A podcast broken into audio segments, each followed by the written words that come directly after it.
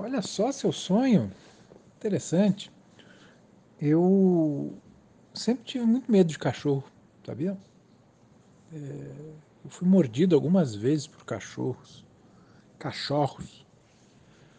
Durante a infância, eu acho que ficou um, um pouco de receio sempre que eu passo por cachorro grande, assim. Mas ultimamente, tudo bem, tenho levado na boa. Mas é, o mais absurdo, eu acho, do sonho é a Cecília girando o bombril, fazendo faísca e tal, porque ela não é muito essas brincadeiras aí. Mas é certo que ela curte sonho, vou, vou transmitir o seu sonho, vamos ver o que ela, o que ela acha.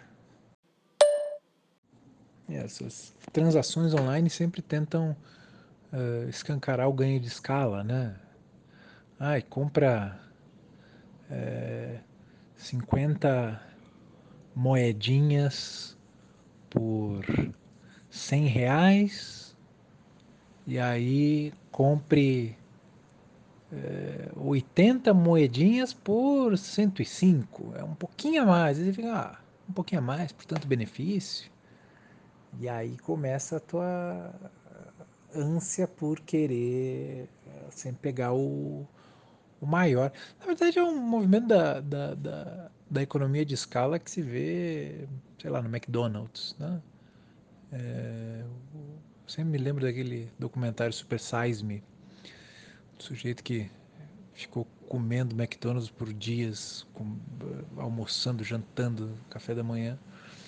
E aí, claro, se tu dividiu, sei lá, no milkshake o o ml mais caro, né, vai ser o do o do menorzinho. E aí o copão vai ser mais barato, etc, etc. É, business as usual. Pô, e tu falando do PES me lembrou a época que eu jogava o International Superstar Soccer Deluxe do Super Nintendo, clássico com Alejo e outros grandes jogadores que marcaram a época. Porra. Aquilo sim que era futebol. Amava demais. Mas meu interesse ficou naquela época. Eu cheguei, eu cheguei a jogar um pouquinho futebol, já que tu gosta de uma coisa não muito simulada como eu. Eu joguei Mario Strikers do GameCube. E nossa, que maravilhoso que era. Era muito maravilhoso tudo impossível. Aí era uma maluquice. Era na pegada do Mario Kart, né? Mas talvez tenha sido o melhor jogo de futebol da minha vida. Quem sabe? Ó, tá entre esse e o International. Agora, o lance de não dominar direito a bola, o aleatório e tudo mais, é uma parada que tem um pouquinho no Rocket League. Tu porque a física do jogo é tão completa que assim, pegou numa determinada parte do carro, numa determinada velocidade, é, tem muito cálculo ali e tem muita possibilidade de como é que a bola vai se comportar, como é que o carrinho vai se comportar. Então ele, ele, ele consegue até isso que tu diz, sentir falta do futebol oficial, tem no Rocket League. É impressionante. Se tu se tu analisar ele, é, é, um, é, um, é um grande tratado sobre física na Unreal Engine, né? É, não à toa que o jogo foi comprado pela Epic, a dona da Unreal. E agora é um jogo gratuito, tal, mas foi é, é impressionante isso, cara. Impressionante como uh, é, sabe que na época que eu estava muito pilhado, eu cheguei a pensar, pô, esse é um jogo perfeito, sabe? Não precisa de mais nada. Tem tudo aqui, toda a partida vai ser diversa pelo simples. por essa física tão diversa, sabe? É, pode ser o mesmo estádio e tal, mesmos competidores, que vai ser diferente. Que nem no futebol, né? Pode botar. É, não sei qual é o seu time, mas Grêmio e Cruzeiro 10 vezes, vão sair 10 partidas diferentes. Com os mesmos jogadores, tudo. É assim. Agora, as reações dos brasileiros é uma parada a ser pensada mesmo. para tudo, né? Não só para videogame brasileiro é muito passional e, e esse uso tão intenso de rede social nos deixou uma coisa muito virada, muito, muito estranha, muito maleta, muito chata. Eu também, quando eu jogava jogo competitivo, acho que o último jogo competitivo que eu joguei que tinha chat e tal era o Heroes of the Storm. Eu começava a partida, eu silenciava tudo. É, tem, tem, tem alguma coisa na nossa mistura, no nosso jeito que, que fez com que as coisas ficassem muito pontiagudas, né? Não tenho uma explicação, mas constato isso que tu tá, essa tua impressão, tô, me subscrevo a ela. Ô João, muito legal esse lance do Rocket League, né? Do, do domínio, não tinha reparado. Mas acho que essa, essa é toda a graça do jogo, pelo menos pra quem assiste. Que é, meu, o carrinho vem lá voando, ele bate na bola tudo torto, é muito engraçado. E é, é legal as reações também das pessoas que jogam, né? Tipo, tem muita gritaria, assim, porque é difícil, né? Você não, não controla muito bem. É uma da hora. E aí eu fiquei pensando nessa coisa de futebol. Ah, eu sou palmeirense, cara. Sou palmeirense finalmente aí. Depois de 20, 99, 21 anos, né? 21 anos sem Libertadores. Ganhou mais uma aí. E, e é isso. Foi, foi, foi bem legal ver o jogo. Breno Lopes, quem diria? Mas é. O Rocket League é legal, né? Porque tem esses, esses essa coisa imprevisível, assim, é muito divertido de ver. E é fácil de, de assim, eu imagino, né? Que seja pra alguém que não joga, pega aí, anda o carro, bate e tal. Não que seja fácil controlar o carro, mas é fácil de entender. João, a gente tá falando aqui de é, futebol, e aí você falou também de um sistema de matchmaking é, de um jogo de carta. E aí eu fiquei aqui pensando sobre jogos, regras e sobre esse papo de do jogo como um ritual, né? É um assunto que eu já tinha pensado há um tempinho, mas eu nunca formalizei, nunca contei para ninguém. Então, vai ser a primeira vez que eu vou tentar colocar em palavras uma série de sensações que eu tenho e um monte de achismo. Então, talvez seja aí daqui para frente uns áudios muito confusos. Mas é isso aí, a gente vai se ajudando aí, você me ajuda a construir esse pensamento aí também.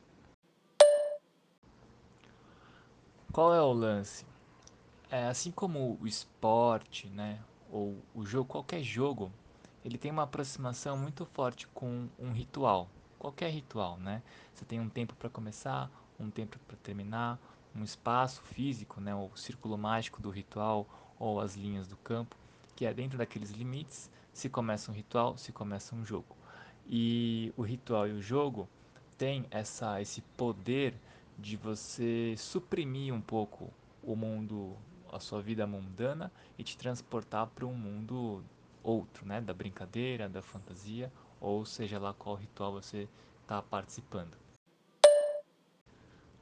E aí você tem é, vestimenta e comportamentos específicos reservados para esses rituais e para esses jogos, né, para essas brincadeiras. Sei lá, a vestimenta que você vai para um tribunal, para uma religião, o comportamento que você tem na igreja, o uniforme do jogo de futebol, enfim, são momentos muito específicos é, que te transportam para um mundo excepcional do seu mundo ordinário aí da, da, do dia a dia. É mais ou menos essa aproximação assim do ritual com o jogo.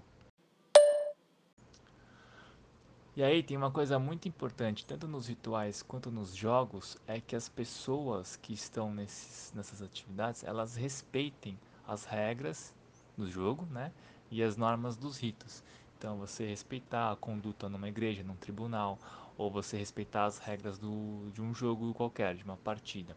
E qualquer coisa que interfira nesse, nesse andamento dessa ordem, ele quebra essa mágica do ritual ou o jogo, né? O jogo estraga, o ritual lá é desfeito até desrespeitado.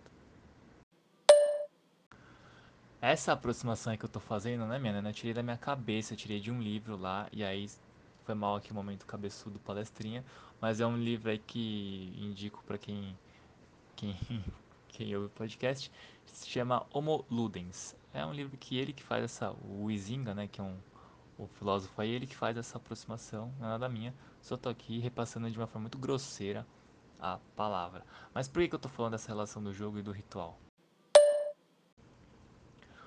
Porque começa aí agora uma parte muito confusa, tá? Eu acho que todas as vezes que as regras são quebradas, é, o jogo é estragado ou ritual, tá? Eu vou chamar aqui agora sempre de jogo.